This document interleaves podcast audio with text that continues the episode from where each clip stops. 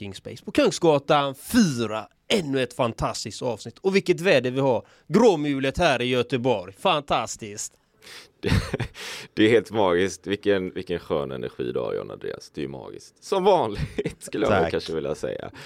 Och du vet, vi hade ett par dagar med blå himmel och mycket sol och det var, ju, det var faktiskt riktigt fint. Du vet i söndags, jag måste säga det.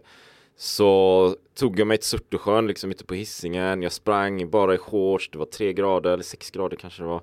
Sprang ut till sjön, hoppade i, gick upp, sprang hem. Så 16 kilometer i blöta shorts. I strålande sol var det helt fantastiskt. Så, så kan man göra på en eh, söndag. Ja, vet du vad jag gjorde på fredagen då? Sågade, sågade ved. Sågade så mycket ved så att sen på fredagen, eller på lördag kväll så var jag helt slut. Jag orkade inte röra mig. Jag låg sängliggandes i 24 timmar på riktigt. Ja, helt slut. Och det händer inte ofta kan jag ju säga. Jag brukar ha mycket energi Erik, som, och ni lyssnare som vet det, jag brukar ha mycket energi men jag var helt slut. Jag hade gått all in liksom. Så det är bra att ha en balans faktiskt. Och idag har vi faktiskt en speciell gäst som kanske är expert på det. Men det får vi, får vi se här. Varmt välkommen Malin! Tack snälla, tack snälla. Ja men helt underbart att vara här. Få starta onsdagen i eh, Göteborg med en massa härlig energi hos er. Det är ju fantastiskt. Ja men om jag är expert på det här med balans, ja men det får vi väl se här under den kommande timmen. Mm. Men eh, jag tänkte jag tar med er och lyssnarna på en liten sån miniresa på mina senaste år. Jag började, om man säger min jobbkarriär för ungefär 15 år sedan. Flyttade från eh, en liten håla i Skåne. Bestämde mig för att plugga i Stockholm och fick ganska snabbt en praktik och därefter jobb på en av de liksom, främsta, finaste byråerna och satt helt plötsligt i Sturegallerian på den här liksom balkongen med flaggor ut mot svampen och man liksom har hängt mycket i Stockholm. Så där stod jag liksom 21 år och undrade lite vad det var som hände och tyckte att det var ganska häftigt. Och eh, vi kommer att prata säkert mycket om det här idag, vad som är liksom ett drömliv. Och där kan man ju om man tittar utifrån säkert tycka att det var ett drömliv. Och det tyckte jag säkert också där 21 år gammal. Och sen eh, jobbade jag på i den liksom, reklambyrå och kommunikationseventbranschen i eh, 12-13 år.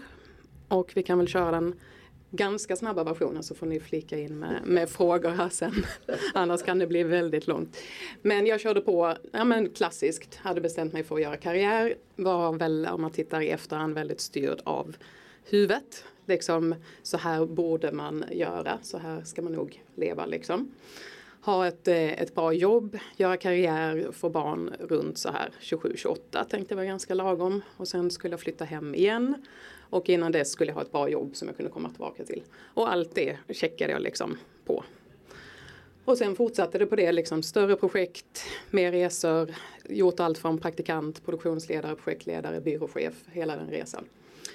Tills för ungefär, ja vad blev det, 2015 så uh, sa det stopp en dag i juni vaknade jag upp i ett, ett alldeles vitt rum. Jag kommer bara ihåg att det var ett vitt rum med en vit dörr och ett litet fönster där det kikar in en, en kvinna, en sjuksköterska och eh, jag har ingen aning om hur jag har hamnat där. Och eh, minns fortfarande klockan på väggen som visade 10 över 8 en söndag morgon. Och eh, det enda jag tänkte var att det var inte så här mitt liv skulle bli. Det var väl liksom någonstans vändpunkten, eller den första vändpunkten ska jag säga. För sen eh, hade vi inte lärt oss riktigt där. Men det var väl den första stora vändpunkten mm. i alla fall. Vänd, vändpunkt ett. Ja, ja, väldigt intressant att höra din historia liksom. Så med andra ord, då är du 35 eller någonting nu då? Ja, lite närmare 40 säger de i år. Nej då. Det, det tror vi inte på. nej, så är det nej. Nå någonting blev fel där. nej men då, då hamnade i utmattning, kanske utbrändhet då? Ja, exakt. Och jag ju, har ju varit sjukskriven två gånger. Eh, den första gången därför jag skrattade lite när jag sa att jag hade lärt mig delvis. För då för mig och jag tror för väldigt många andra och det är också drivkraften till varför jag liksom både ute och pratar idag och eh, har förmånen att coacha just den här liksom skammen och tabun som fortfarande finns kring utmattning och psykisk ohälsa och någonstans att det händer de som är svaga när det kanske, eller det är precis tvärtom att det är när man har varit stark och gjort lite för mycket lite för länge. Så efter den, eh, när jag fått den här sjukskrivningen i handen så eh, separerade jag samtidigt. Och eh, den hösten då så hade jag ju barnen varannan vecka vilket innebar att varannan vecka jobbade jag typ inte alls och den andra veckan jobbade jag 100%. Och eh, på pappret stod det då 50% sjukskrivning. Och jag gissar att det var liksom inte riktigt så man skulle liksom landa och komma tillbaka. Så jag hade ett jättestort kundkonto som jag precis hade fått och tänkte det här kan vi liksom inte, vad ska kunden säga och alla andra och även jag själv. Det var ju liksom en av de grejerna som man hade kämpat sig in i väggen för. Så jag jobbade på daglig basis med en helt fantastisk kund eh, och vi reste liksom, Stockholm, Göteborg, Oslo och Köpenhamn och hon visste inte på ett halvår att jag var sjukskriven. Mm. Så det var liksom fortfarande att hålla den här eh, fasaden eh, uppe liksom. Have catch yourself eating the same flavorless dinner three days in a row? Dreaming of something better? Well, hello fresh is your guilt free dream come true baby. It's me, Gigi Palmer. Let's wake up those taste buds with hot, juicy pecan crusted chicken or garlic butter shrimp scampi. Mm. Hello Fresh. Stop dreaming of all the delicious possibilities and dig in at HelloFresh.com. Let's get this dinner party started. Many of us have those stubborn pounds that seem impossible to lose, no matter how good we eat or how hard we work out. My solution is PlushCare PlushCare is a leading telehealth provider with doctors who are there for you day and night to partner with you in your weight loss journey. They can prescribe FDA-approved weight loss medications like Wagovi and Zepbound for those who qualify. Plus, they accept most insurance plans. To get started, visit plushcare.com slash weight loss. That's plushcare.com slash weight loss. Ryan Reynolds here from Mint Mobile. With the price of just about everything going up during inflation, we thought we'd bring our prices down. So to help us, we brought in a reverse auctioneer, which is apparently a thing. Mint Mobile unlimited premium wireless. Have to get 30, 30, bit to get 30, bit to get 20, 20, 20, bit to get 20, 20, bit to get 15, 15, 15, 15 just 15 bucks a month. So, Give it a try at mintmobile.com/switch. slash $45 up front for 3 months plus taxes and fees. Promo rate for new customers for limited time. Unlimited more than 40 gigabytes per month slows. Full terms at mintmobile.com. Eh, så det gjorde jag ett halvår och sen tyckte jag att nej, men nu är jag ju pigg så då började jag jobba 100% igen. Och skruvade väl liksom till viss del på grejer. Men hade inte landat inåt överhuvudtaget. Hade inte förändrat några beteenden egentligen liksom tillräckligt mycket. Så när jag kom tillbaka där så tog det ett halvår eh, innan det smällde då på riktigt. Och då gick det mycket, mycket snabbare andra gången skulle jag säga. Så från det man hade kunnat pusha ganska många, många år så helt plötsligt var det liksom från ja, två, tre veckor så kom liksom alla de här symptomen igen och sen var det stopp. Så då var jag hemma i fem månader och eh, stängde av, landade inåt, gick till psykologer, gick till coacher, landade i liksom vad som är viktigt, jobba i värderingar och liksom då började jag landa hem. Och det är fem år sedan idag. Mm. Så att den har inte varit spikrak liksom. Nej, välkommen tillbaka till livet ska man nog säga. Ja men eh, så är det ju verkligen. Så att, eh, och vad är det du har lärt dig av eh, den eh, brännan så att säga? Ja men det jag har lärt mig för det första liksom Ja men det är ju verkligen att och jag tycker det är intressant med podden att liksom lev ditt drömliv. Att så här, för det första, så här, okay, men vad är ditt drömliv? Liksom. Lever man sitt eget drömliv eller lever man någon annans drömliv? Och det är väl liksom så här. Jag vet många perioder i mitt liv där jag kanske utåt sett har levt ett mer drömliv på pappret om man frågar andra liksom, än vad jag gör nu. Men det är ju samtidigt är det ju nu som jag känner det liksom genuint att nu är jag ju där jag ska vara liksom. Så det är väl första så här, okej okay, men det var inte mitt drömliv jag levde liksom. Det var ju någon annans utifrån alla Ja, men det vi är uppväxta med och liksom samhällets normer och vad som är framgång och sådär. Klassisk lyckad men inte lycklig. Två barn, Två barn, Kombi, hus, och- en hund kanske till och med. Nej, det kom inte, den Nej, kom inte. Men... och, och, och, och en villa eller En någonting. villa och nybyggt hus Ja. och eh, ett sånt område där alla gjorde Ja. samma saker. Så, mm. Ja, så, så det- allt det var liksom checkat. Och var får man det ifrån då? Ja. ja, men det är väl intressant. Jag tror vi får det på väldigt många olika sätt såklart med oss i, i uppväxten och i normer och i mycket liksom, vad ska du bli när du blir stor liksom. Att vi någonstans blir intutade i att det räcker inte att bara vara liksom, utan det är ju i göra som vi hela tiden blir bekräftade liksom, i olika i olika prestationer och eh, mina barn kan fråga mig ibland Mamma varför säger du så sällan att jag är duktig? Mm. Eh, och det är klart att jag säger det ibland men jag försöker ju också omformulera så ofta jag kan och orkar liksom, i att uppmuntra saker eller uppmärksamma på andra saker än just ordet duktig. För det är, det är ju någonting som, som jag tror eller som jag är övertygad har präglat väldigt mycket av min uppväxt och kanske många andra som har växt upp i ungefär samma tidsålder höll jag på att säga. Ja, jag tänker du har ju barn också liksom och jag tänker på jag har ju fått frågan när jag var liten liksom, vad ska du bli när du blir stor? Istället för att säga vad, vad vill du testa på när du blir stor? Vad är det du vill prova på? Exakt. Och, och istället för att, för det blir ju så definitivt vad ska du bli när du redan är någonting? Exakt. När du redan är perfekt och vacker som du är. Verkligen. Så hur, hur, hur, hur bollar du det med dina vackra barn? Ja, för det första så ehm, ja, men vi pratar väldigt mycket självkänsla. Gör vi på olika sätt. Hur man nu kan göra det på, och det kan man såklart med en eh, åtta och en eh, elvaåring. Liksom. Men äh, väldigt mycket som du säger att ja, men de kommer hem från en fotbollsmatch eller en dansuppvisning och säger så här, ja men äh, mamma var jag inte duktig idag liksom. Jo, men liksom, är du, är du stolt över mig nu? Ja, Fast jag var lika stolt över dig i morse för att du är du liksom. Och sen så typ så här, ah, men mamma sluta nu. Ja, men det är ju bra. Men att liksom jobba med det. Vi har lite sådana övningar på kvällen där man får säga tre saker som man vill ge sig själv innan man går och lägger sig. Och vad man är tacksam för och sådär. Så lite landa inåt och, och, och grunda. Lättare med en åttaåring än en elvaåring. Som en elvaåring som också har formats och formas mer utifrån och också tycker så här, ah, men det här är lite töntigt för ska det vara bra för liksom.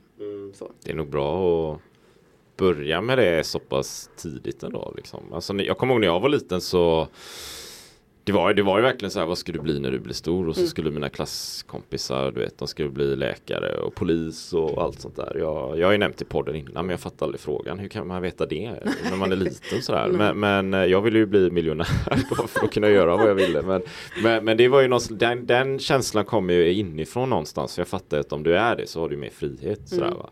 Är ju, Men, ja, men, men ändå så blir det som att under uppväxten så möts vi av alla möjliga impulser, information och allting från lärare, omgivningen. Och då blir det ändå så, kan det ju vara, bli så att du följer, jag följer, vi följer någon slags utstakad väg. Och så tänker man liksom, ja, med hjärnan som du säger, så här, snarare med känslan. Jag gör så här, det här är karriären. precis. Och som har lagt rälsen. Verkligen. Och rälsen och ja, jag har mitt lilla papper här. Jag satt på tåget upp igår och så ring, ringade in och, och skrev. Och på tal om räls så skrev jag just godståg. Att till slut så blir det ju liksom ett, ett godståg som, alltså det går så fort till slut. Så även om man börjar kanske snudda vid den här tanken att nu, nu kanske det här är lite liksom osunt. Så, så går det så snabbt liksom. Så det är eh, I vissa fall där, särskilt om man inte tar hjälp utifrån och sådär, så, så är det ju svårt att bromsa in det utan ofta blir det ju den här kraschen tyvärr innan man kanske men ha- hade du, hade du, hade du li- liksom tankar innan kraschen? Så på att kanske, ja men jag gör den här grejerna. Men egentligen så vill jag ju göra det här. Men du, du, du kunde inte ta det steget riktigt. Var det, var det någonting du kände? Alltså jag var ju både och skulle jag säga. Två månader innan eh, jag gick in i väggen så vet jag att jag sa att om man kan gå in i väggen så borde jag gjort det för länge sedan. Mm. Eh, och den var väl laddad med två grejer. Dels att jag tyckte att jag hade jobbat så mycket så länge. Så det var så här, ja men om det inte har hänt hittills så kan det nog inte hända. Och det fanns också en sån grej som jag möter med många av dem jag coachar idag. Att så här, ja men vadå finns det på riktigt stress? Det är fortfarande liksom. Och nu är väl medvetenheten lite större än vad den var för fem och tio år sedan liksom. Men fortfarande att det är så här, ja men vadå man kan inte bli sjuk av stress eller det är liksom, det har bara lite mycket att göra. Så att det fanns väl en mini mini insikt. Jag kommer ihåg att jag sa till min chef att så här, ja men när jag går hem nu så kommer jag inte titta mejlen på kvällen utan jag kommer kolla den liksom när jag går hem och sen kommer jag kolla den på morgonen. Men på tal om det här godståget då, så när jag kom på morgonen så hade jag 80 olästa mejl. Det var ju inte så att det sänkte stressen. Liksom. Att sitta hemma på kvällen och veta att så här, äh, ska inte kolla, ska inte kolla, men äh, det tickar in ett här nu hela tiden och sen så tar det på morgonen. Och där hade det ju i det fallet gått liksom för långt för att bromsa med den typen av åtgärder liksom, för det bara välde ju in ändå liksom. Ja, men det brukar ju också vara, alltså ur min personliga erfarenhet så jag har ju varit inne, gått in i väggen två gånger själv mm. och en tredje gång som jag kallar levande död som var lite kraftigare då. Eh, och av min egen erfarenhet så var det ju också arbete, det var mina egna eh, förhållanden till mina relationer. Mm, mm. Eh, vad jag sa ja till och vad jag sa nej till. Kan du relatera till att det är ju helheten, du är ju livscoach också så det är ju helheten att det här balansen mellan alla de här pelarna som är så viktiga hur, hur, hur påverkade de hela ditt liv liksom? I dina relationer, din ekonomi och alltså mm. som förälder när man är stressad, pressad och blir utbränd då är man ju inte sin bästa förälder heller. Nej, det är man ju verkligen inte. Eh, ett ord som jag ofta associerar den tiden med är ju otillräcklig. Mm. Liksom. Mm. Att någonstans känna att man, är, man gör egentligen mycket mer än vad man ska på jobbet och man gör mer än vad man ska hemma och man gör kanske mer än vad man ska på alla plan. Men ändå är känslan av att vara otillräcklig. Och då söker ju vår hjärna liksom, okay, på, på något sätt liksom, ska jag väl ändå kunna känna mig tillräcklig och, och sådär. Så antingen så gör det att vi gör ännu mer där vi liksom redan gör mycket, vilket jag gjorde, och att jag gjorde nya grejer då, för jag kanske börjar få ja, men lite dåligt samvete gentemot mina barn att ja, kan jag jobba så här mycket då ska jag i alla fall ge dem lika mycket så då ska jag bli klassförälder och jag ska liksom köra det här föräldrarådet och driva någon eh, process på förskolan och liksom för det, det förtjänar de ju ändå liksom och så växlade man upp där också. Och för min del så var ju jobbet det var ju ett fantastiskt jobb, liksom både så intellektuellt och utmaningar. Alltså, jag lärde mig hela tiden bara as we go någonstans. Eh, men det gjorde också att jag fick ju jättemycket av, av liksom alla vad ska man säga, behov uppfyllda på jobbet. Liksom. Det var utmaningar, det var socialt, det var roliga grejer, det var resor, det var matcher, det var ja, men, allt, allt, allt. Liksom. Och sen så kom man hem och då var det liksom så här Jag för det första var man ju helt dränerad och tom liksom. Men jag hade också fått liksom så extremt mycket intryck innan liksom. Eh, och då blev väl jobbet var ju min liksom go-to place. Så, så är det ju definitivt och i samband med utmattningen så var ju också separationen ett faktum och eh, barnen har världens bästa pappa och det var han då och det var han idag men det var inte meningen att vi skulle leva tillsammans liksom. Och den insikten tillät jag mig väl också för första gången att faktiskt också landa i då. Eh, mm. Eh, som kanske inte heller var helt ny men det var ju då någonstans, ja. Då, då landade jag in första gången för på väldigt, väldigt länge. Ja, och vad, vad, vad har varit den största lärdomen för dig i den här resan? Mm, ja, men det är mycket. Det, dels är det ju um, ja, men det här med att när jag sa upp mig från jobbet, vilket jag gjorde då efter, efter min sjukskrivning, så var jag tillbaka och jobbade kanske i 8-9 månader och sen eh, eh, sa jag upp mig och då um, utan att veta vad jag skulle göra, jag visste bara att jag ska inte vara här liksom. Eh, så det är väl en lärdom liksom att verkligen våga ta, eh, ta de här stegen, även om det är liksom väldigt läskigt och obehagligt och alla sa så här, men vad ska du göra nu, du kan bara berätta mm. för mig liksom. Men, ja. alltså, jag vet inte ens själv. ja, det finns inget att berätta. Man kan ju inte, man kan inte bara lämna ett liksom välbetalt jobb, ett liksom bra jobb för Nej, kan man inte det? Liksom, så.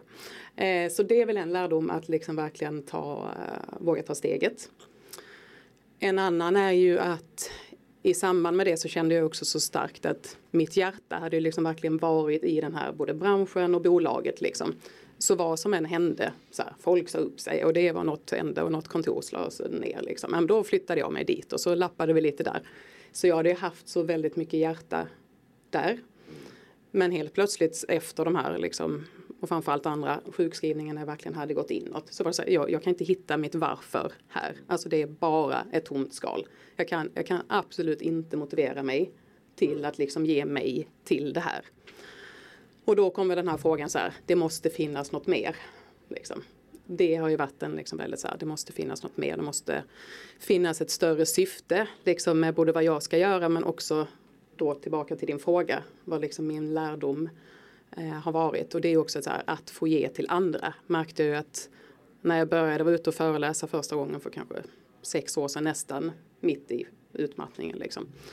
Alltså den känslan, liksom helt så här euforiska känslan, både när man stod där och när man gick därifrån så tänkte man vad är, vad är detta? Detta är ju liksom, detta är ju något nytt. Så. Och så var man och nosade vid den någon gång och så jobbar man vidare lite. Och det tror jag ni säkert kan känna igen er i också. Det, det, det kan jag känna igen mig Men jag, jag har en fråga jag lurar på. Men ja. det kan jag absolut uh, göra. Man håller en föreläsning. Det är som att det är någon slags energivåg så här, som, som går ut från mig då kanske till publiken och sen tillbaka, tillbaka. så här va. Så, så ofta är det ju att efteråt så är det, det är mer energi än, mm. än, när man kommer in va. Det är jättemärkligt. Men, och det gör ju i sin tur att för mig också att, att jag vill göra mer av det mm, givetvis. Mm. Liksom. Och det är någonting som jag själv aldrig upplevt i något annat sammanhang Nej, än, än när jag kanske då har jobbat med det jag gör med coaching och mm, sånt där. Mm, mm. liksom. Men när jag jobbat i, i bolag och sånt och gjort något liknande i, där så jag hade upplevt det på samma sätt. Eh, men, men det jag funderar på, det jag hade tanken här. För du är stress och livscoach, vi pratar om stress. Och vi pratar om kring stress, men vad, vad, är, stress, liksom, vad är stress för något? Hur skulle du definiera stress Malin? Mm, intressant. Eh, det är ju, det kan ju vara att ha för mycket att göra på jobbet till exempel eller för mycket att göra hemma. Men skulle jag säga, det är ju inte per definition stress. Utan för mig så är stress, som jag brukar säga, konsekvenserna av vad som händer om vi inte uppnår det vi vill uppnå. Eh, och vad jag då menar med det är att liksom, två olika personer kan gå till, om vi då säger jobbet, liksom, samma dag skulle utföra samma saker. Den ena går dit med approachen att så här, ja, men jag har haft en rätt god morgon, jag har liksom, liksom se till att jag har fått lite av mina behov, behov tillgodosedda. Eh, jag ska jobba på här idag. Eh, och sen klockan fem då ska jag gå hem. Liksom. Och det jag hinner, jag ska göra mitt bästa och det jag hinner, det hinner jag. Där finns ju ingen liksom, stress i det. Liksom, I stort sett hur mycket den personen än gör med den inställningen så finns det ju ingen stress. Medan om man liksom, en annan person kommer och liksom så, ah, ja barnen var lite ledsna vid lämning och nu är jag liksom världens sämsta mamma och nu ska jag in i här och lite sen in i det här mötet liksom. Och jag kommer aldrig hinna det här och sen missar jag barnens eh, fotbollsträning liksom. Där har vi ju liksom stressen och i de här liksom konsekvenserna och ja, men otillräckligheten. Och också som jag brukar säga när de här tänk om snurrar igång liksom att ja, men om jag missar den här presentationen då blir eh, kunden besviken eller min chef eller då kanske jag blir av med jobbet och då kan jag inte bli kvar i det här huset och sen börjar liksom det snurra. Där har vi ju, för mig är det liksom stress och oro eh, och också när vi sitter här idag så har vi ju liksom ett krig som pågår inte allt för långt bort. Eh, min inbox har ju fullständigt svämmat över de sista två eh, veckorna just med ja, men oro kring liksom att hantera och att förstå att i vårt nervsystem så är det liksom ingen skillnad på stress och stress. Den kan liksom inte skilja på att nu är jag lite stressad inför en presentation på jobbet eller nu är jag stressad för att kriget kanske kommer till Sverige. Att förstå att vårt nervsystem har varit triggat under två års pandemi med liksom en stress utifrån och att det, det, är så mycket mer än det man kanske säger, ja, men jag, nej jag är inte stressad, jag har inte mycket att göra. Så börjar ju väldigt många coachingsamtal som jag har. Jag vet inte om jag är stressad men jag har inte mycket på jobbet. Nej, okej. Okay. Men då kikar vi lite som du sa på de här olika områdena. Eh, tittar vi på de här olika benen. Okej, okay, men hur ser det ut här då? Och hur ser det ut här och så här? Så hittar man ju ganska snabbt vilken eller vilka ben det är som vacklar liksom. Mm. Var det svar, var det svar ja, det var på din, Var det svar på din fråga? Jag, jag blev nyfiken här också. Du nämnde pandemin. Du nämnde Ukraina så. Och det är ju kanske då inte att jag, jag ska göra det här, jag vill uppnå det här och så är det ett gap däremellan och så lyckas jag inte riktigt och så blir jag stressad. Utan det är kanske det är nu typ en annan form av stress, tänker jag. Som är mer kanske en, en rädsla för att någonting ska hända. Hur, hur tänker du kring det? Eller det är, det är ju, för det är ändå långt borta, kan, Ukraina är ändå, vad är det, 120 mil någonting. Det är ju inte eh, Nashgårds liksom. Nej, nej. Eh, ja, men hur jag tänker kring det? Nej, men lite tänker jag tillbaka till vårt nervsystem och att vår hjärna är ju någonstans utvecklad för väldigt många tusen år sedan. Och tittar man eh, på stress så var ju den eh, liksom stresssignalen i oss var ju helt liksom livsnödvändig för att vi skulle överleva på, på savannen. Liksom att okej nu är det något som prasslar, det kan vara en tiger, det är bäst att jag springer in i grottan. Men sen var vi ju i grottan och liksom återhämtade oss. Och det är ju givetvis också en parameter att stressen i sig inte är farlig men att när vi inte återhämtar oss kontinuerligt så, så blir det ju en, en för stor påfrestning. Men det som vi hade hjälp av där då, den kanske skälper oss. Jag brukar säga att den här tigern som faktiskt var en fysisk tiger då har ju blivit i väldigt många en mental eh, tiger. Och då kan ju inte liksom vår hjärna eller vårt liksom, nervsystem skilja på en verklig fara eller en påhittad fara.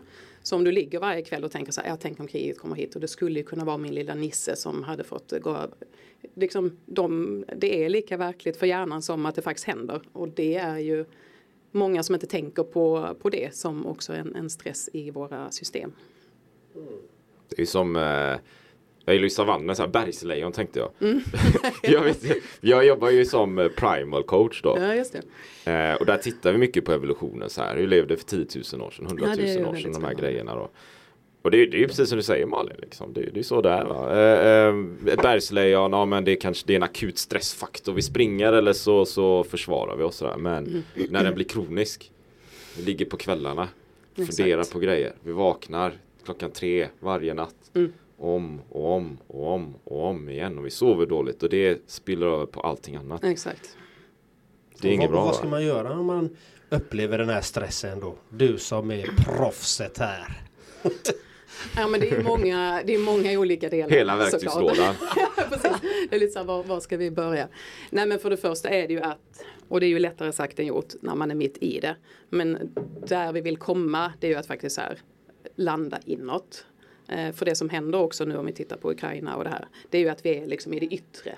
Vi är ju inte i oss eh, själva utan vi är ju liksom i väldigt mycket yttre faktorer. Eh, så när jag var i min första utmattning så vet jag att jag sa till en psykolog som jag gick till så sa hon att nej men nu, nu får du liksom sluta typ älta det här för att du, du vet ju vad du vill liksom då i vissa frågor. Nej, så jag, jag har ingen aning. Jo men alltså du vet ju. Ja, så jag vet ju vad jag känner så, men det är ju bara känslor så hur ska jag kunna lita på det? Eh, och det tycker jag sätter ganska mycket fingret på att vi är så vana att, att bli styrda utifrån. Så att vi liksom inte ens tror att våra känslor är liksom, eller jag gjorde inte det i alla fall. Ja men det är ju bara något så här flummigt. Den kan ju vara något annat om ett tag liksom. Och så bedövade man den lite. Så det ena är ju att ta hjälp av liksom antingen någon i ens närhet eller en coach att så här få möjlighet att ventilera och prata liksom. Men och sen beroende på hur långt det har gått såklart att jag brukar säga det viktigaste är att sätta bollen i rullning. Liksom. För mig var det att jag tog ett möte med HR-avdelningen. Jag hade ingen aning om då var det skulle sluta för jag ville fortfarande inte eh, tänka de tankarna liksom. Men det gjorde ju att hon sa att du måste gå till läkaren. Liksom. Och jag grät och sa jag, jag ska inte till någon läkare. Liksom. Men just att, att sätta den här bollen i rullning, om det är att säga till sin man, sin fru, till en kompis, att prata med någon på jobbet, att själv ringa till läkaren, att gå till vårdcentralen, men liksom sätt den här första bollen i rullning. För om det är så att du faktiskt är i ett läge där du är på väg in i väggen eller du behöver pausa så får du helt plötsligt en hjälp utifrån. För jag vill ju inte bli sjukskriven. Jag kommer ihåg när jag stod med det här pappret i handen. Liksom, tänkte kan, det var en blåsig dag i, i Skåne. Liksom. Tänkte kan jag liksom bara låta det här blåsa iväg och så har det aldrig hänt. Liksom. Så det var ju en jätteförnekelse och nederlag i hela det. Liksom. Så mitt tips är eh, stanna, liksom, sätt någon, någon mini-mini-boll i rullning. Liksom. Så det är ju om man känner att man befinner sig där idag. Det blir svårt att slippa i det här nu. Ja, och då kan du avsluta med det du sa. Vad sa du då? Är vi live nu eller? Nu är det dags här, nu matar vi på! Ja, vi. För vi, vi fick ett, men det är sånt som händer. En gång i podden fick vi strömavbrott och nu, nu var någonting knas här. Men nu kör vi podden här igen. Och då kan man ju passa på att säga något om Patreon. Patreon, Patreon.com slash lev ditt eh, drömliv då. Så om man har råd med en bussbiljett eh, i Västtrafik i Göteborg då har man råd med Patreon och bli sponsor också. För vi har schyssta paket. Och, man- och ja, har man råd att käka skitmat som McDonalds, Pizza. Burger King och Max och såna här bröd. grejer. Korv med bröd. Chips. Chips. Godis. Då har ni baske med råd att slänga in en slant. Varför har ni? Bra där. För du har inte tid att inte göra det. Nej. Så är det. Så vad, jag, vad var vi då? Vi, jo, vi har, jag har lite charang här om, om kosten och jag gick igång lite. Du Det är lite liten kul. fin, eh, Ja. fin summering Ja, där. men det kommer jag att dra. Så, ja det var det. så kosten var vi på. Att det Men var kosten var väl, så hade jag nog betydelsefullt. säga balans där Ja, i form så av. kom balansen. Exakt. Och då i form av just kost, återhämtning, Hur alltså hur- fysisk ja. aktivitet, sömn. Att liksom, det är ju, det är ju ett pussel i, i sig liksom.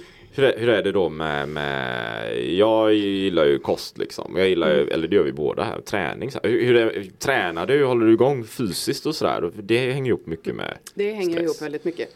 Jag började väl jag säga innan min utmattning så hade det väl varit en sån här klassisk som så här, ah, men nu ska jag börja gymma och sen så bara, äh, nu slutar jag och så nu ska jag börja och så slutar jag. Men eh, sen, eh, sen dess har jag faktiskt aldrig slutat igen. Sen har det varit allt från att träna två gånger i veckan till att träna fem gånger i veckan liksom. Och mycket gym då, styrketräning skulle jag säga. Eh, och det är ju fantastiskt. Alltså det är ju jätte, jättemycket liksom, ångestdämpande och massa härliga saker som frigörs i våra kroppar. Så att eh, det, det försöker jag göra så mycket som möjligt själv. Och sen eh, ja, men till mina klienter så är det mycket att hitta ett, ett lagom.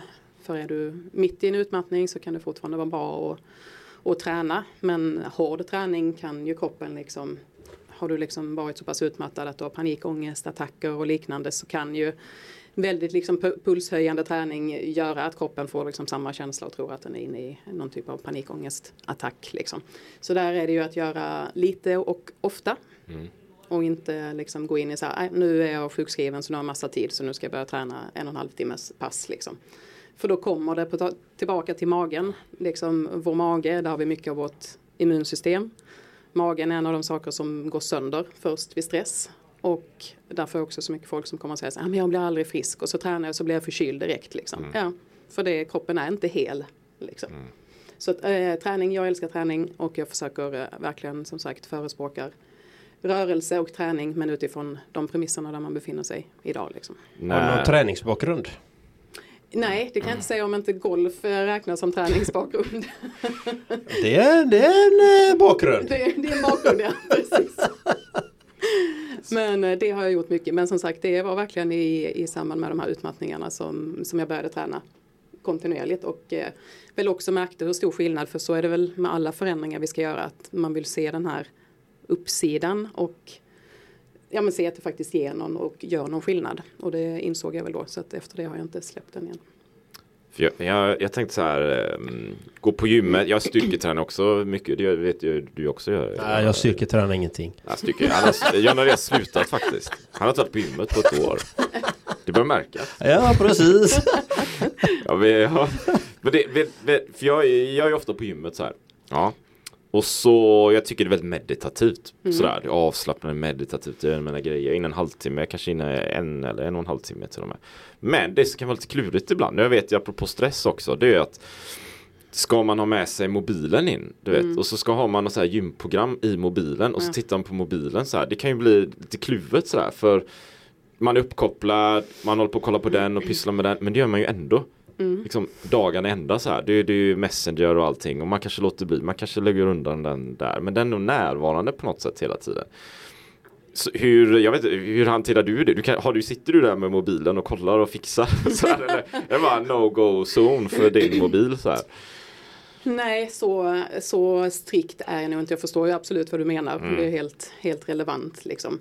Eh, jag tillhör inte de som sitter och liksom kör Instagram och fotar och, och posar Mm. liksom genom, genom passen. Liksom.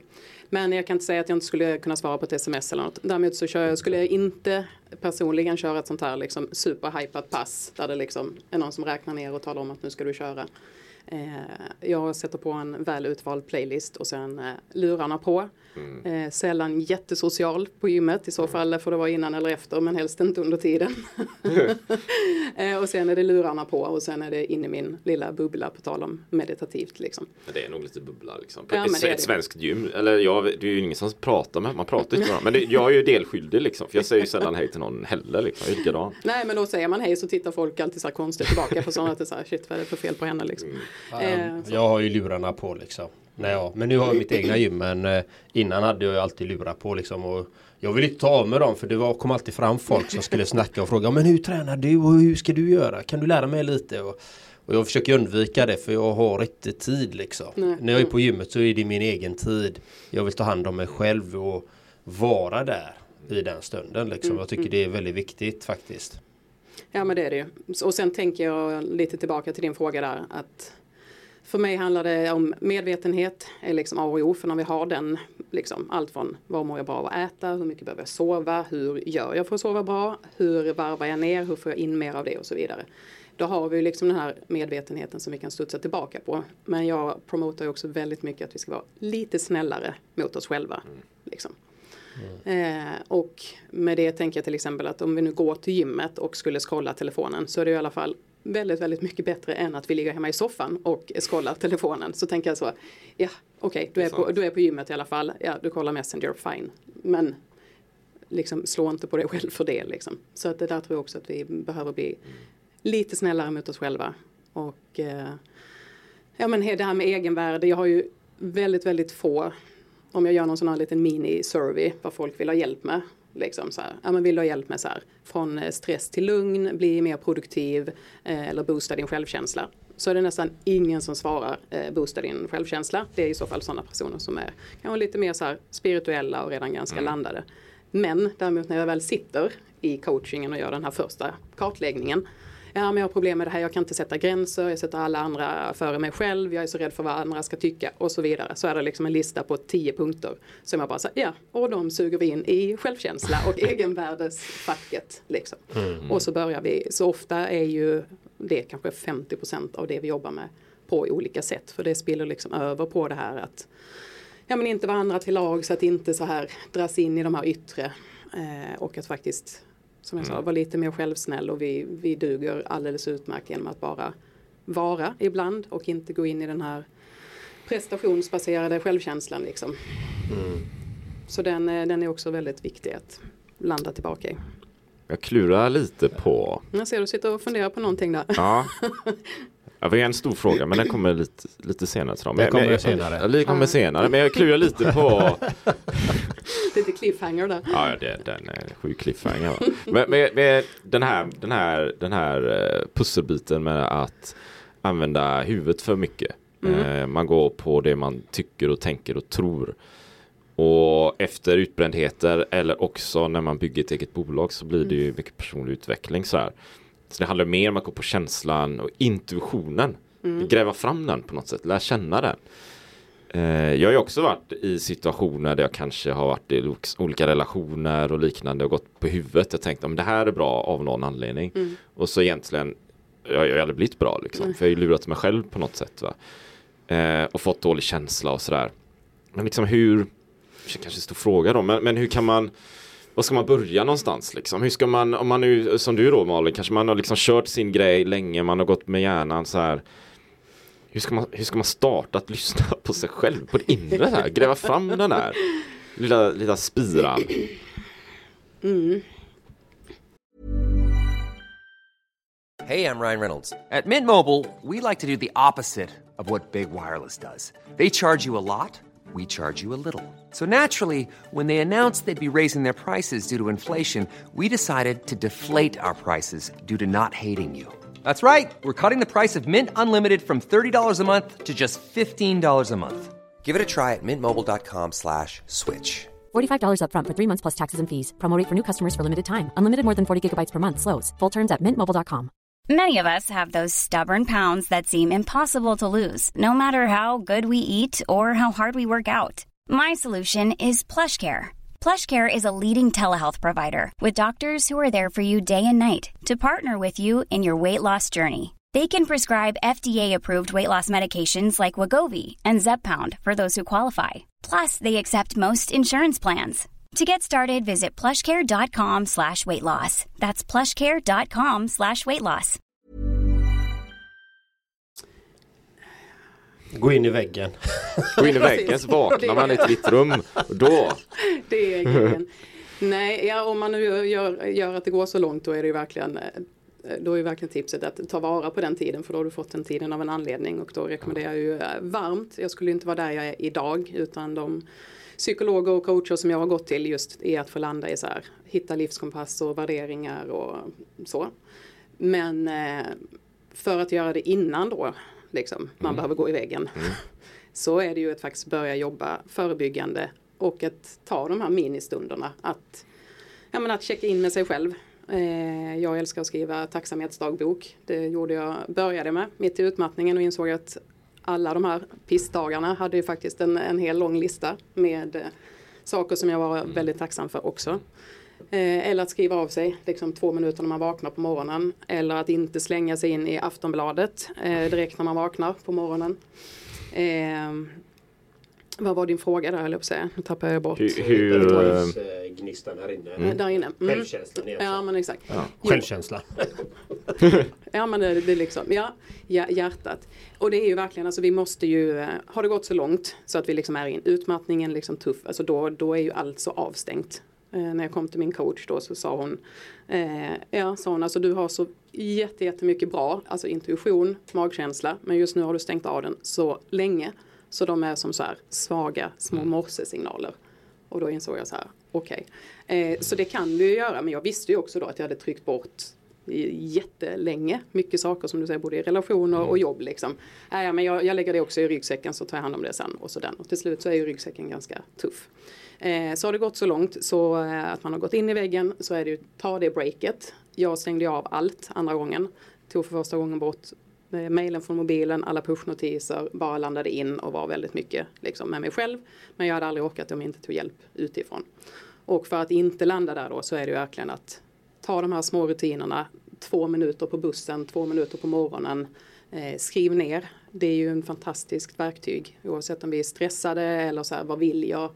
Någonting gnager, okej men ta en penna, ett block, skriv i två minuter så lovar jag att det kommer att kännas bättre. Och du kommer få de här små, små, små svaren som du kanske har vetat men som du inte har velat men du kan inte undvika det när du får det, får det på pränt. Liksom. Eh, och sen Ja men det är ju lättare sagt än, sagt än gjort att, att bromsa det om det går väldigt väldigt snabbt. Men om man känner igen sig i att så här, okej okay, men vadå lyssna på sina känslor, hur kan man ens göra det? Ja men då skulle jag ju rekommendera att man vänder sig till någon som kan hjälpa till med det. Eller att man själv bara så här, faktiskt checkar ut en helg, åker iväg för ofta kommer ju mycket saker till oss. Problemet eller utmaningen är att vi vill ju inte ha de här insikterna. Mm. För att ofta så, så som svar på din fråga, hur, hur hittar vi de här? Problemet är att vi inte vill hitta dem. Mm. för ofta så kommer de ju tala om saker som att, ja men Malin det här jobbet som du nu har mm. eh, lagt ner 12 år på ditt eh, liv, och det var inte det du skulle göra. Och inte den här relationen heller. Det är ju inte som att det är några sköna insikter att landa i liksom. Nej. Vad var, var där en eh klienter som kommer till dig, vad är en typklient? Vad kommer de med för issues eller problem? Eller möjligheter ska jag säga. Jag, jag gillar att säga möjligheter istället. Um, jag skulle säga det har väl inte varit en uttalad approach. Jag har absolut en del manliga klienter men eh, mest har det blivit kvinnliga eh, klienter. Och det är ju allt från så här, jag tror att jag är väldigt stressad, är jag det? Liksom. Eh, till att jag har gått in i väggen, hur ska jag komma tillbaka? Eller nu ska jag tillbaka till jobbet. Men det är också så här, jag eh, har jättemycket oro. Jag känner mig liksom, jag kan inte landa, jag är väldigt orolig för saker, mycket katastroftankar. Eller bara så här, okej okay, hur ska jag göra? Jag vill göra något annat, men vad är det? Så det är ganska brett från om man då tittar, och det är därför jag idag är både liksom stress och livscoach. Att det finns ju en hel del som är kopplad till ren återhämtning eh, och liksom stressrelaterat. Men som jag pratat om här innan så är det ju inte, det är ju liksom inte så svart eller vitt. Liksom. Eh, utan en person som kanske kommer och säger så här, men jag har jättemycket oro och katastroftankar. Ja men det kanske stussar tillbaka till stressen, att säga, ja men det är därför du är väldigt mycket stressad. Och en person som kanske kommer och talar om att ja, men jag är jättestressad. Det kanske landar i att vi jobbar med värderingar och livskompass och sådär. Och därför tycker jag att det, det är liksom inte svart eller vitt. Men den typen av frågor är det ju väldigt mycket. Mm. Och sen som sagt frågan kring självkänsla den säger nästan ingen men jag skulle säga att den behöver 99% av alla som kommer att jobba med. Det säger jag med faktiskt. För det, det märker jag ju. Självkänslan är ju grunden för allt Mm, egentligen. Liksom. Och, och folk vet ju, många vet ju inte vad självkänsla är. Om, om vi ska tala klarspråk. Och eh, om du skulle förklara självkänsla för lyssnarna. Mm. Vad, hur skulle du förklara självkänsla? Sån? Ja men man kan ju göra det, det finns ju många som har gjort det innan också. Men jag tycker den enkla förklaringen är ju att jag menar att landa i att bara Att jag duger i att bara vara Och inte göra liksom. Helt bort från presterandet. Att oavsett om jag har eh, presterat på jobbet, om jag har varit på gymmet, om jag är en bra mamma, en inte bra mamma just idag.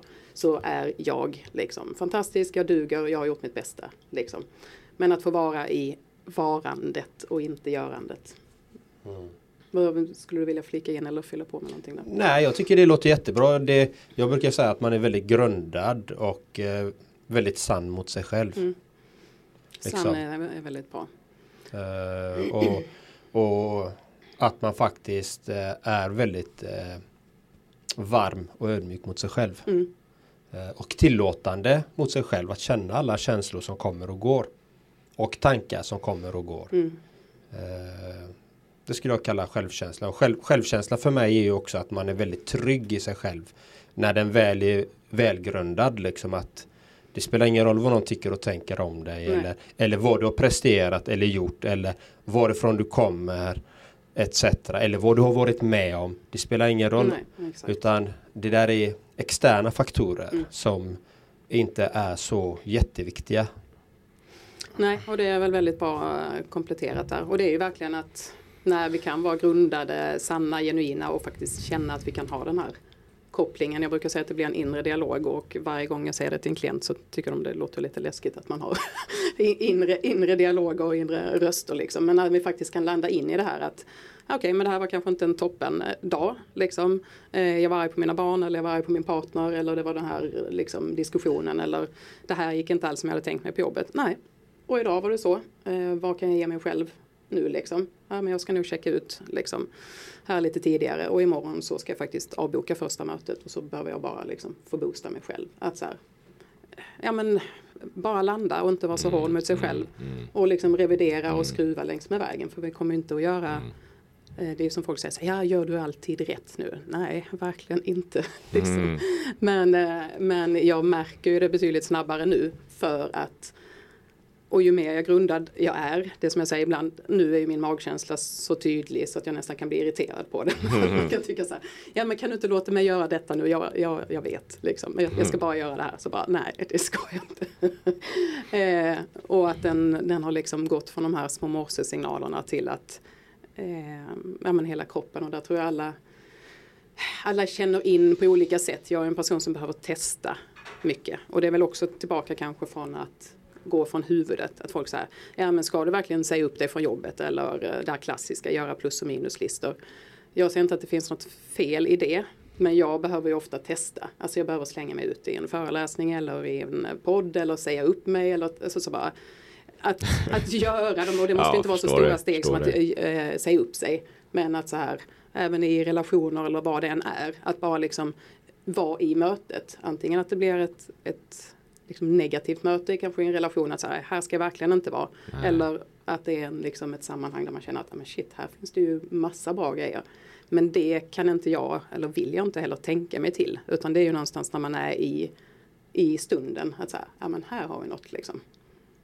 Eh, och, och det är väl tillbaka i att följa magen och inte inte så här, men nu borde jag vara med i den här podden för det skulle, alltså jag vill ju vara med här idag för jag lyssnade på er i, typ i julas när jag var ute och promenerade och så tänkte jag shit det här var liksom ett härligt ett härligt gäng och fastnade för det här med liksom lev ditt drömliv, våga ta liksom ditt steg. Jag får ju fortfarande så många som säger och jag blir lite provocerad. Jaså, gång. ja. Nej, provocerad med kärlek. Men så här, ja men man kan ju inte bara säga upp sig. Liksom. Eller man kan ju inte bara, man kan inte bara göra slut. Eller man kan ju inte bara, nej okej, bara, på vilka premisser kan du inte bara göra det? Liksom. Givetvis kan det vara bra att ha kanske så här, rekat ett annat jobb om man nu vill göra det. Eller man kan liksom, men, men det här med att vi är så intutade i att men så kan man inte göra. Okej, säger vem liksom? Ja, och det är väldigt ja. fint att du säger det för det, det är många som har förutfattade meningar om mm. saker och ting. Men det säger ju alltid mer om dem mm. än om oss mm. Eh, som faktiskt gör det. Det var ju samma som i min resa när jag skulle göra det som jag gör idag. Uh, nu gör jag väldigt många olika saker. Jag arbetar ju så att du ska veta så arbetar jag som livssyftecoach. Jag är livscoach också och jag arbetar som motivatör, peppare, podcastare. alltså det, det, är många grejer. Och så har jag till och med olika låtar på Spotify också. Liksom. Hallå, de har jag missat. De får jag köra, se om de klassar in på min sån här feel, är det feelgood-låtar då kanske de hamnar på min lilla feelgood. feelgood ja, det beror på. Det, de är, det är helt olika äh, genrer allihopa i stort sett. Ja, det får vi spana in. Så, så men, men det var ju som när jag började med mitt liksom. Ska du verkligen göra det alltså? Det, du vet det är hård konkurrens och du vet mm. det, det hur ska det gå ihop och hur ska du göra det? Lever du på det och hur går detta? Och jag följer min dröm. Mm. Jag följer det som känns rätt och riktigt för mig. Mm. Och eh, det har gått fint. Mm. Och det är väl underbart. Och kunna hjälpa människor som precis som du gör Malin att faktiskt kunna finnas där för de som behöver den stöttningen. Som både du och jag behövde när vi eh, gick in i väggen liksom ja, och, och mådde riktigt dåligt och orkeslösa förmodar jag att du var. Du hade ingen energi och det var bara som ett kluster liksom. Ja, det var som första psykologen sa till mig så här. Ja, men vad, vad tycker du är kul? Man bara, ursäkta. Alltså glädjen, den hade ju försvunnit mm. mm. rätt så långt innan. Liksom. Mm. Alltså ju det här, det är klart att jag kunde vara glad eller skratta med mina barn. Mm. Eller med, men det här genuina liksom, bubblet, det, var, ju, mm. det var ju borta. Liksom. Mm. Nej men det, det alltså jag kan relatera till eh, jag kommer ihåg det jag nämnt i podden innan, mitt tidigare jobb och sådär. Eh, att, att våga bryta mönstret och våga testa. Mm. Om du inte testar, du vet ju ingenting. Du har Nej. inte gjort det. Hur ska, du då, hur ska du kunna ha en åsikt om någonting om du inte provat det själv. Jag, jag, hade ju ett jobb uppe i Gävle, fyra år med internationella relationer och allting som jag hade pluggat till. Det du skulle göra liksom? Det jag skulle göra. Jag hade ju tänkt ut planen liksom. Jag skulle ju bli, min, min dröm då som jag tänkte det var att bli ambassadör. Ja. Eh, och jag bor utomlands någonstans där. Eh, jag tyckte, jag är ju nu med, jag älskar att resa och jag har ju bott utomlands och sådär. Men men det var ändå någon slags hjärnkonstruktion tror jag. Och däremellan alla de, eh, under de åren så kände jag men det är ju äventyret som lockar. Det är ju då jag känner mig levande. Det är ju det jag vill göra. Och så gjorde jag de grejerna men i slutändan eh, gick ju med, jag har ju nämnt podden innan, pappa gick ju bort där 2012 och där började väl fröet liksom eh, gro sådär. Ja men om man lever en gång då, då, då då har man en skyldighet liksom. Mm. För jag ville ha något kraftigt ord där. Mm. Att, att leva fullt ut va. Eh, man, har, man har ett råd, som, som du säger Nadia, du har inte tid att inte göra. Mm. Men hur ska man då det var ju bra jobb, lägenhet mitt i stan, relation, allt möjligt. Mm. Men jag trivdes ju inte. jag höll på att dö liksom. Jag, det var ju... Det var, jag kände, ja, men det var ju liksom. bara skit. Jag, eller, bara. Det var bra grejer också men det, men det var ju skit ändå. För jag kände mig som så här, du vet. Tänk så här 1600-tals eh, Vasaskeppet liksom. Fantastiskt skepp sådär. Ja det är ju fint och så. Och så, så sitter en galjonsfigur längst fram den där fören. Det ser fint ut men det har ingen syfte, ingen mm. funktion liksom. Nej, jag kände mig som den där galjonsfiguren hela tiden. Bra liknelse. Ja. Så till slut bara, nej men det funkar ju inte. Jag vet inte vad som händer sen. Men jag säger upp mig och så drar till Göteborg. Och så får jag testa. Mm. Det är jag beredd att göra. Om jag inte gör det nu, när ska jag göra det liksom? Ja. Nu lever jag i testandet. Och så. det är fint, jag har varit inne på det lite båda två. Just att faktiskt få testa. Mm. Alltså vi måste inte veta det som folk säger, jag kan inte skriva ner vad mina värderingar eh, är. Liksom. Det, hur ska jag veta vad de är om tre år? Ja, men det är inte det jag ber dig göra. Jag ber dig mm. skriva ner vad de är nu. Sen kan de få vara annorlunda om en månad. Liksom. Mm. Men, men om vi landar nu och börjar liksom skriva ner dem så måste ingenting vara konstant. Liksom. Jag har ju, den har ju inte varit spikrak vägen liksom de här sex senaste åren. Utan nej. det har ju varit så här, nej just det, det här skulle vi inte göra, nej, då backar vi tillbaka igen. liksom. och, och, att inte heller se det som någon så misslyckande eller nederlag utan så här, nej men då har vi lärt oss, då har vi lärt oss det och så mm. fortsätter mm. vi liksom vidare framåt. Någonstans. Ja, och, och, det är ju faktiskt det att det är det praktiska när vi faktiskt vågar lära oss, våga göra nya saker som vi faktiskt utvecklas också. Så är det verkligen. Och det är ju något, jag är tacksam över mycket saker. Jag skulle inte vilja ha något ogjort i, i liksom, som jag sa när jag kom in här. Jag jobbade mycket här i Göteborg i mitt tidigare liv. Eh, men jag är ju jättetacksam för det var ju det jag fick göra jättemycket Alltså jag hade ju inte, jag hade pluggat ett och ett halvt år på Sälj och marknadshögskolan och sen satt jag och var liksom, ja men byråchef och det var personalansvar och HR och Ja. göra resultatrapporter och det var liksom så här, folk bara kan, kompisar kunde säga, men har du, gör du? Nej men nu, nu vet jag hur man gör det liksom. Eh, ja men har du gjort detta innan då? Nej men nu vet jag. Och det är ju jättetacksam för för att även om inte jag vet hur, och det är också något som jag vill skicka med folk att även om jag inte vet hur saker ska liksom gå framåt, att ju fler gånger vi har, har vågat testa så vet vi också att jag vet inte hur det ska gå, men jag har en tillit i att jag är en person som löser grejer. Liksom. Sen, sen kan det bli på jättemånga olika sätt och ibland så kommer det lite snabbare och ibland kommer det lite långsammare. Men att ha tilliten är att vi måste inte ha hela huret men om vi har ett väldigt starkt varför skulle jag säga i grunden istället för att fokusera på vad först som många gör. Så här, vad ska jag göra?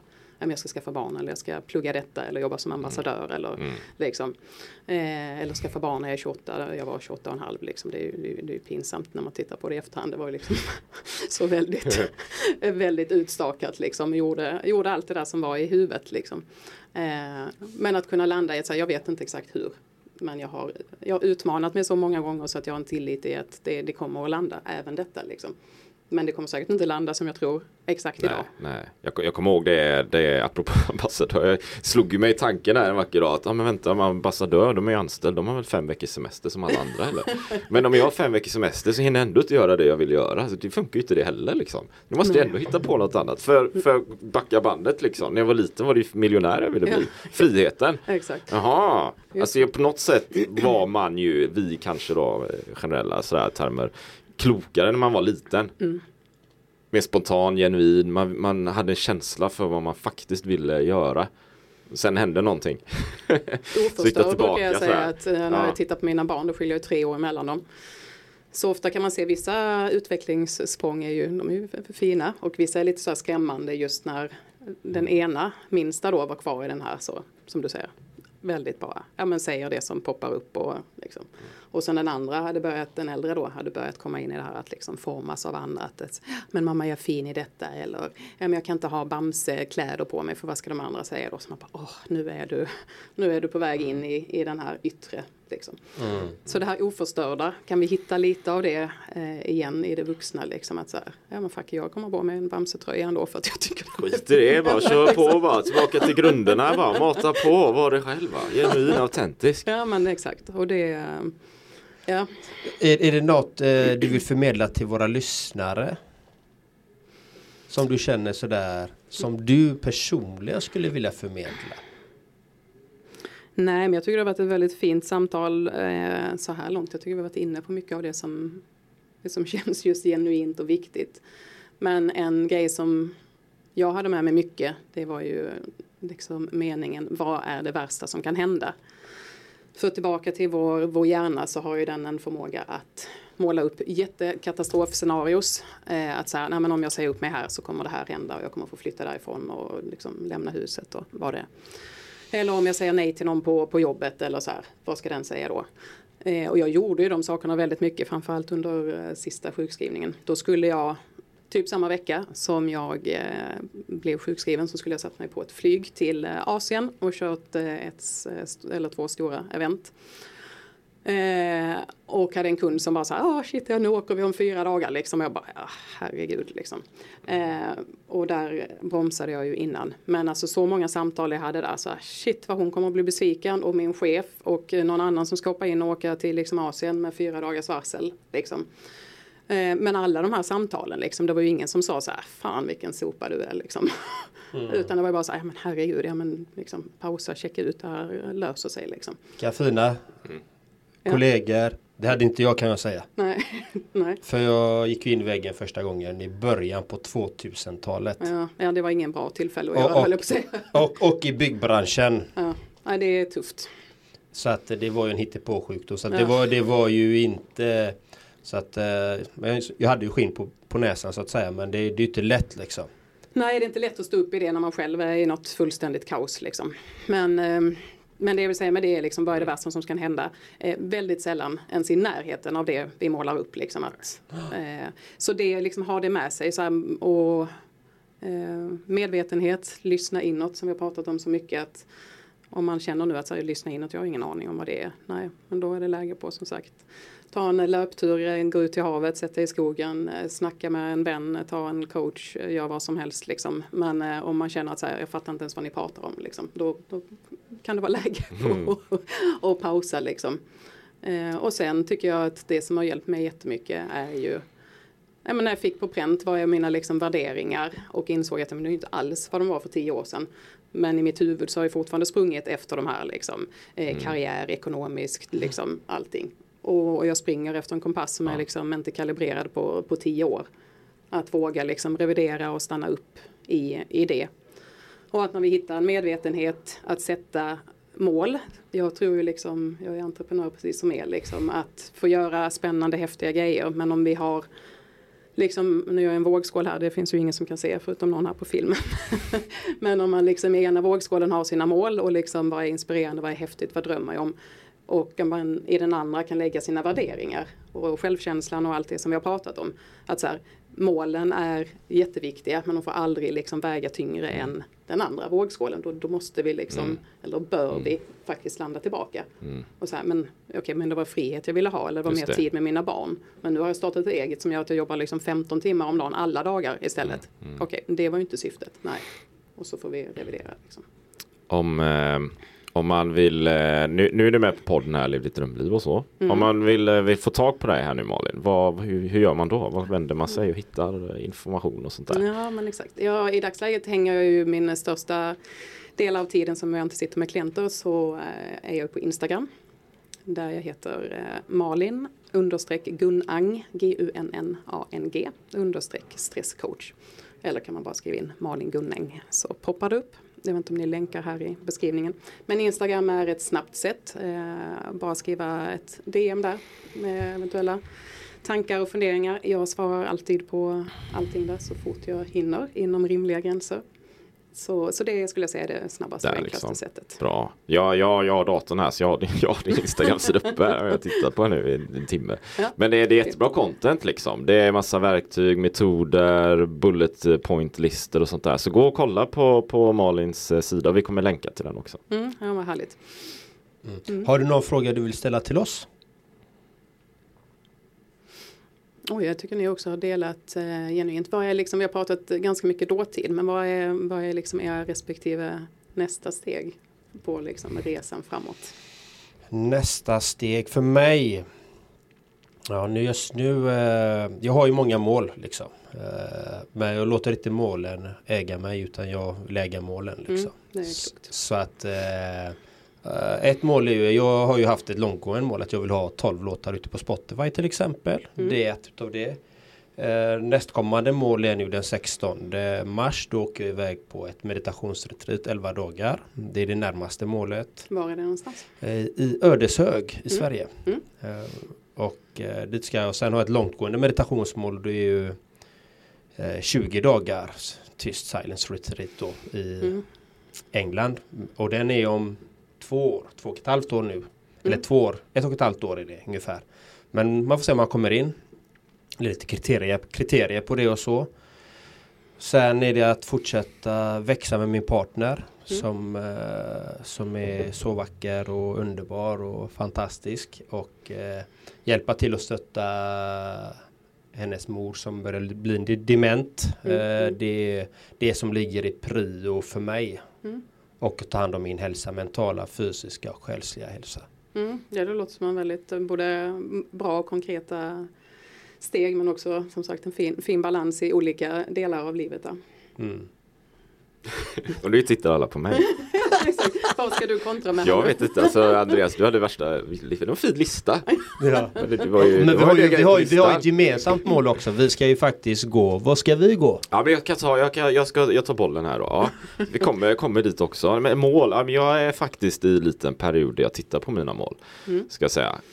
Um, och lite vad jag vill ha och jag funderar lite nu på några, fem stycken faktiskt, lite mindre mål, lite små mål som jag kan eh, kvantifiera på ett annat sätt och sen givetvis det stora målet är friheten. Och, men, men kanske mer om man tänker så här, ett mål jag har det är att jag haft lite skavanker med ländryggen en period. Som dels på grund av pandemin tror jag, för jag har suttit mm. så himla jäkla mycket va. Och jag märker att det, där tar det stryk när jag är ute och springer längre än kanske 2-3 mil i sträck då. Och med tanke på att jag var tillbaka till ultralöpningen så, så är det ju ett problem va. Mm, mm. Eh, så där jobbar jag väldigt mycket där av gymmet, kanske 4, 5, 6 dagar i veckan så här, plus löpning på det. Eh, men det hänger i sin tur ihop med målet att bara allmänt liksom må bättre. Mm. Och kosten och allting, men en, en sak som jag jobbar mycket med det är också att liksom sak, sakta ner. Jag, vi sa, jag pratade lite med dig här John Andreas innan, det. bara ta det lugnare, långsammare och kunna ha mina möten och bygga mina grejer fast och få energi av det, att det, ingenting ska ta energi va. Så man kanske kan säga att min mål är mer optimerad eh, balans liksom, livsstil Mm. så här. Så jag vet inte, det är superkvantifierbart just nu känner jag. Nej, men, eh, det känns som men en de- ty- ja. tydlig riktning och fokus. Ja, så det kommer lite mer grejer framöver. Men det, det är typ det jag har. Och sen eh, som du nämnde där då. eh, Vi, vi, har, och det är ju, vi, vi har ju snackat om det innan. Men Camino de Santiago är en så här Mm, den har jag också på mig. 80-100 mils eh, vandring då. Jag, jag har gjort den fem gånger. Jaha, ja, Fem okej. gånger håller jag upp kameran här liksom. Det är ju imponerande. Eh. Jag har ju på min lista att göra den igen. Men okej, du Ja, ja, nej, farsan gjorde den 10-12 eller något. Och min morbror eh, 18 gånger, jag vet inte. Han gick från. Barcelona. Så, här. så vi, vi är en sån familj liksom. Eh, och den vill jag göra igen. Och då jag och John Andreas snackade ju om det. Så vi satte ju, den satte 2024, Fyra. 2024. Ehm, men, men apropå stress då också. Alltså det är helt magiskt liksom. Ja, För du går ju dag liksom. efter dag Mm. efter dag. Alla dagar liksom. Dag 22 liksom. Du går fortfarande så här tre mil om dagen. Så är det någonting man vill liksom, om det är närvaro och landa i nuet så gå till Santiago liksom. Och det, Mm. maten fantastisk, vädret fantastiskt. Regnar det så är det också fantastiskt. Ja. Liksom du är i nuet på ett annat sätt va.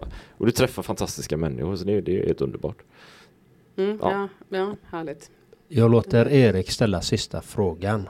Ja just det, du hade ruvat på en sista. Det Ja, som han är så nästan- lurig där. Ja, han är speciell Erik. Han har alltid ett eh, S i rockarmen där. Ja det kommer fram, det kommer fram. Och det, det här är ju en fråga vi ställer till alla våra gäster. Det har vi faktiskt inte gjort men vi, vi, vi, vi Ja, säger alltid att vi säger det till alla men det har Det är inte en så. Vi har vi glömt det ibland. Till nästan alla gäster. nästan. Inom, Ja. inom parenteserna, stricks och så. Men Malin, lever du ditt drömliv? Ett sånt trum, trumvirvel där. Ja men det gör jag. Eh, och tillbaka till liksom där vi började. Att i, idag så lever jag ju mitt, mitt drömliv. Liksom. I en, i en helt fantastisk mix och blandning eh, högt och lågt. Men det är inte någon annans. Det är inte på någon annans eh, premisser. Det är inte utifrån liksom andra föreställningar. Liksom om man tittar på mina veckor, vissa veckor är som sagt med barnen, andra veckor är, nu har det varit pandemi men nu har man egentligen börjat kunna liksom komma ut och göra grejer och träffa folk och resa mer och så igen liksom. Och ja men i helgen har bestått av en del så här jobb, bara sitta så här, skriva, preppa, göra content, svara liksom. Och sen har någon dag varit så här, eh, glassa, köra eh, brunch, vara ute och liksom hänga med folk. Och sen eh, typ på kvällen sitta och köra lite, jag gör mycket skriftlig coaching också. Eh, ja men gör jag det och så bara, äh, nu var klockan mycket, det blir en skål havregrynsgröt. Och sen nästa dag så är jag liksom i Göteborg, jag är här med er, jag kommer gå ut och käka och göra helkväll på stan ikväll. Och för mig är liksom att, att få göra det på mina premisser liksom. Eh, och, och hitta den som sagt både friheten att kunna lyssna och, och faktiskt fylla det Även med saker som, eh, som vi pratade om jag menar, när man hade föreläst första gången. Jag får ju samma, jag tror inte det är möjligt att liksom varje gång man har coachat att vara liksom hög på, på det här samtalet. Eh, att, att ha liksom mer energi. Jag kan ju gå in och så kan man säga, ah, okej. För det oavsett hur fantastiskt det är så är det klart att jag kan också vara trött eller man har kört liksom. Jag har ofta kvällscoaching vissa veckor. Men liksom efter två sådana samtal, sen kan ju inte jag sova på någon timme liksom. För sen är jag ju liksom, är jag bara helt tagen av att få liksom att detta är mitt jobb. Liksom. Jag har fortfarande svårt att ta in det. Så, så både på, alltså, som svar på din fråga, absolut. För nu, är- nu är det liksom baserat på, på mitt. Sen kommer det revideras. Om vi sitter här om ett år så kommer jag ha lagt in nya pusselbitar. Men jag ska se till att de är inlagda av mig själv och ingen annan. Liksom. Vad fint. Härligt. Tack för att Bra. du var här. Nej, men tack för att jag Tack fick för att du komma. var här. Vilken eh, Jättekul. härlig start är det inte. Vi är framme vid lunch nu. Men vilken härlig onsdag. Tack för att jag fick komma hit. Ja. Och tack till alla fantastiska tittare och lyssnare. Så gå gärna in på Malins Instagram. Du kan repetera den där Erik. Ja, jag, ska, jag har den här Malin, vad säger man, understreck säger man? Det är väl en sån här Mm, ja, sträckläsning här exakt. liksom. Malin understreck Gunnang Gunnang. Gunnang, så det är Gunnang. Gunnang men utan prickar. Understreck stresscoach va? Ja, så går man till Instagram och kollar och följer. Mm, får man jättegärna. Precis. Tryck följ. Fatta det nu. Fattar det, det är öppettidan här. Ha det gott så länge. Ja, det magiskt. Ha det Hej hej! hej. Ever catch yourself eating the same flavorless dinner three days in a row? Dreaming of something better? Well, HelloFresh is your guilt-free dream come true, baby. It's me, Kiki Palmer. Let's wake up those taste buds with hot, juicy pecan-crusted chicken or garlic butter shrimp scampi. Mm. Hello Fresh. Stop dreaming of all the delicious possibilities and dig in at HelloFresh.com. Let's get this dinner party started.